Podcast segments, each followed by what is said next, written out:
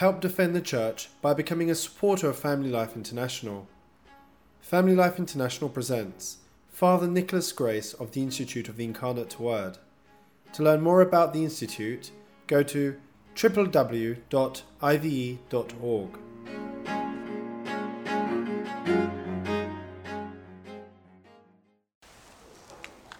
So, we've been studying together about virtue.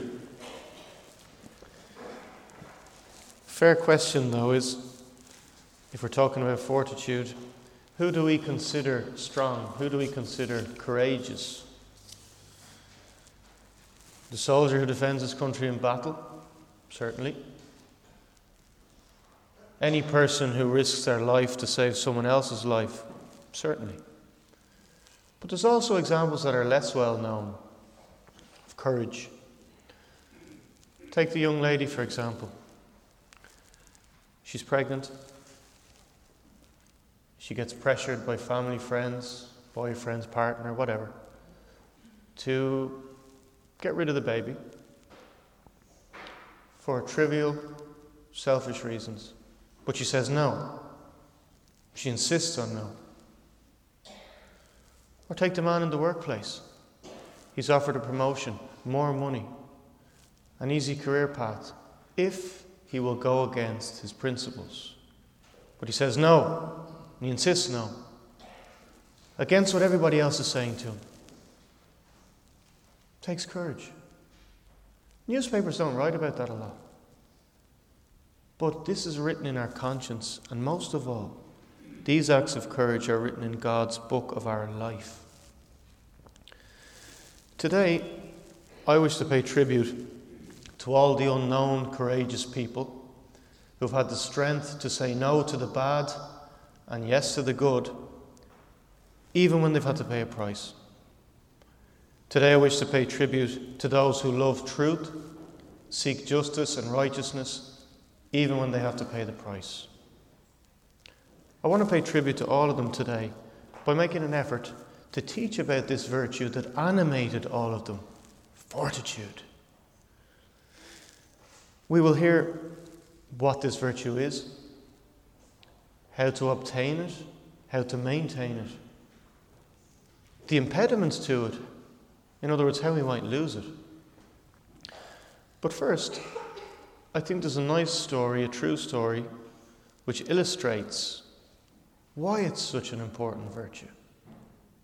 It's the story of a little boy from Italy, nine years old. He's about to make his first communion. But his father is a socialite, a party goer rather than a church goer. In fact, he doesn't like the church at all. And he doesn't want his son having anything to do with the church. So he prohibits him from making his first communion. But this little boy is particularly mature and he really understands the mystery and he's really looking forward to it. So his dreams are kind of shattered. But the vigil night before Holy Communion Sunday, he confronts his father. Let me receive Jesus with my companions tomorrow. Let me receive my first Holy Communion. Bah! Fantasy stories. Ridiculous. Forget it. Forget it. But the little boy persists and he comes up with arguments and it makes a lot of sense. And the father is lost for words. He doesn't know what to say. So he uses his hands. He beats the poor little fella. Beats him. The little boy doesn't complain, doesn't shout, doesn't scream. He takes it all. And the father is so surprised at this courage, at this strength, persistence, fortitude of his nine year old son that he becomes even more surprised at his own cruel behavior, abusing his position as a father. And he changes his mindset. So the next morning, the little boy makes the first of many, many, many communions. He had persistence, he had strength, he had courage because he had fortitude. What more can we say about it though? I often like to learn what something is by the different names it has. And we know what fortitude is because some people call it the spiritual vigor. Others call it strength of soul, strength of character. Other people ask, is it necessary?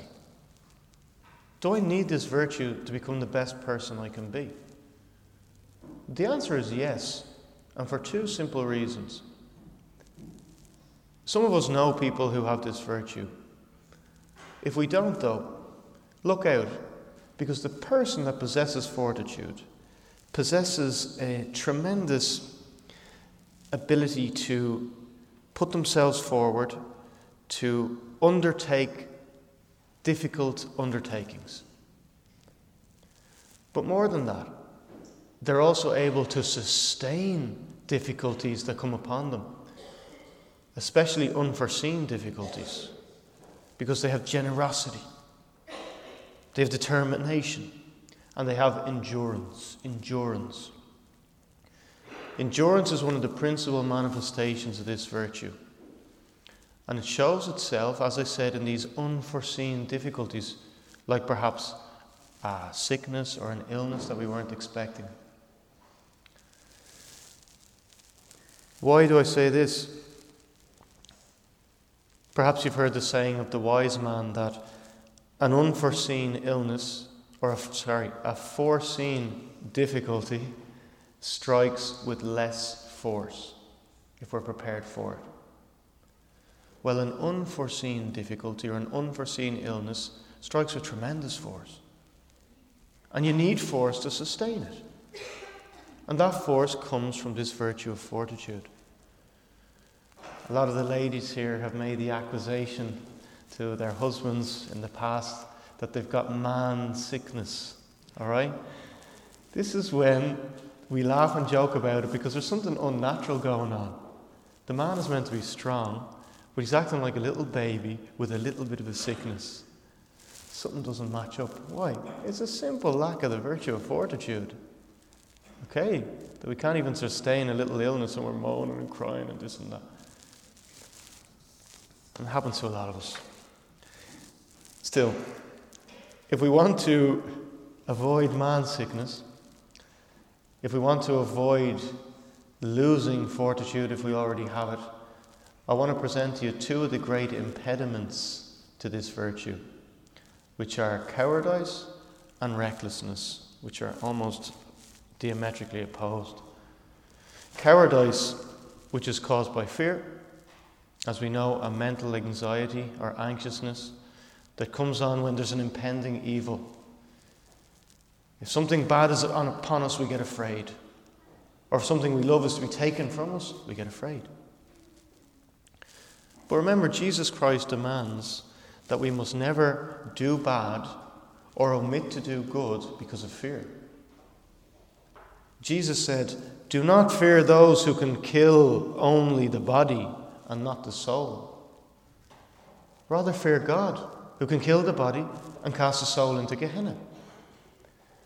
He didn't say this to be nasty and threatening, he said it to prepare us. You remember the case of Peter and John. They were preaching about Jesus, and the Jewish leaders prohibited them, imprisoned them, beat them, flagellated them, ridiculed them. What did they respond? What did they respond to the Jewish leaders, these simple fishermen? That it was better to obey God than men. Better to love God than fear men. They had the virtue of fortitude. On the other hand, the man who had the entire Israeli nation in his hand, Roman legions behind him, education, intelligence, Pontius Pilate, because of fear, condemned our Lord, our beautiful, blessed Lord, to death. Most likely condemning himself in the process because of fear. Fear can be held by a pagan. Pagans can be cowards, not Christians. Fear is for cowards, and fortitude is for Christians. A fair complaint, though, is, but Father, all of us have fears. You can't say that. We all have fears. Of course we do. We all have fears. But fear becomes sin. Fear goes against the virtue of fortitude when it is disproportionate. Disproportionate. We are obliged to fight against fears of small sufferings when a great good is at stake. For example, I must not deny the faith because I'm afraid of men and their punishments. Why? Because the rewards of the faith are eternal, everlasting, infinite. The punishments of the men are not, they're temporal. So there's disproportion. So then we do anything for our faith. That's cowardice, which goes against the virtue of fortitude. But the second one, the only other one I'd like to mention today, is recklessness. This is important to know because this is a courage, a daring, a throwing ourselves into dangerous situations without reflection, without the reason. Remember, we said before that virtue is when the reason controls and guides the passions. Fear is a passion, daring is a passion. If we don't control them, they control us, and we're reckless. Aristotle, uh, I mean, examining the behavior of soldiers in ancient Greece, said that some of them were reckless. They would throw themselves into a battle situation before thinking it through and then when they realized the great danger that was on top of them, they would flee. And they do more bad than good. Because when one flees, then others start to flee. Recklessness. Not good. Virtue implies the tempering of the passions by the reason. And recklessness and courage and fear is tempered by fortitude. Those are the impediments we can finish today, though, by presenting very briefly a couple of these ways which we might make fortitude grow in us. We might cultivate fortitude. First, certainly fight against our fears. Any of those fears which stop us from doing our duty as parents in the workplace, godparents, priests. fear of effort, fear of criticism, fear of failure, fear of risks, fear of ridicule, fear of displeasing friends, fear of what people will say. Out. Out. This might mean the cross. And the cross is the second way to grow in fortitude. We ask God the strength to bear our cross. We do not ask Him to take our cross away. We all have crosses. If we accept them and ask the grace to hold on to them, then we'll get stronger. Thirdly, contemplate Christ on his cross, his persecutions, his sufferings, his relentlessness, his desire to go to Jerusalem, to go to the cross. Contemplate that. Because if we do this, we'll be able to do the most important action to grow in fortitude you see, Jesus said, They don't take my life from me. I give up my own life. I willingly go to the cross. What I mean by this is if we imitate Christ and we willingly make voluntary acts of self denial, deny ourselves some creature comforts now and again. If we make little, little sacrifices, if we suffer a little willingly, we will be prepared and we'll be able to suffer a lot when it's unwilling. Like in the case of an unexpected illness or sickness, we'll be ready for it because we'll have made ourselves strong. That's important. However, realizing that these things are easier said than done, I think we can conclude by asking help from this blessed lady here. We'll ask Mary the grace to practice this strength of soul, which we call fortitude, the grace to conquer our fears, and above all, the grace to be strong for those who are weak, so that those who are weak may become strong. In the name of the Father, and of the Son, and of the Holy Spirit. Amen. This MP3 recording has been made available by Family Life International. Help us to make many more available in order to promote our Catholic faith. Go to www.familyandlife.org.uk and donate today.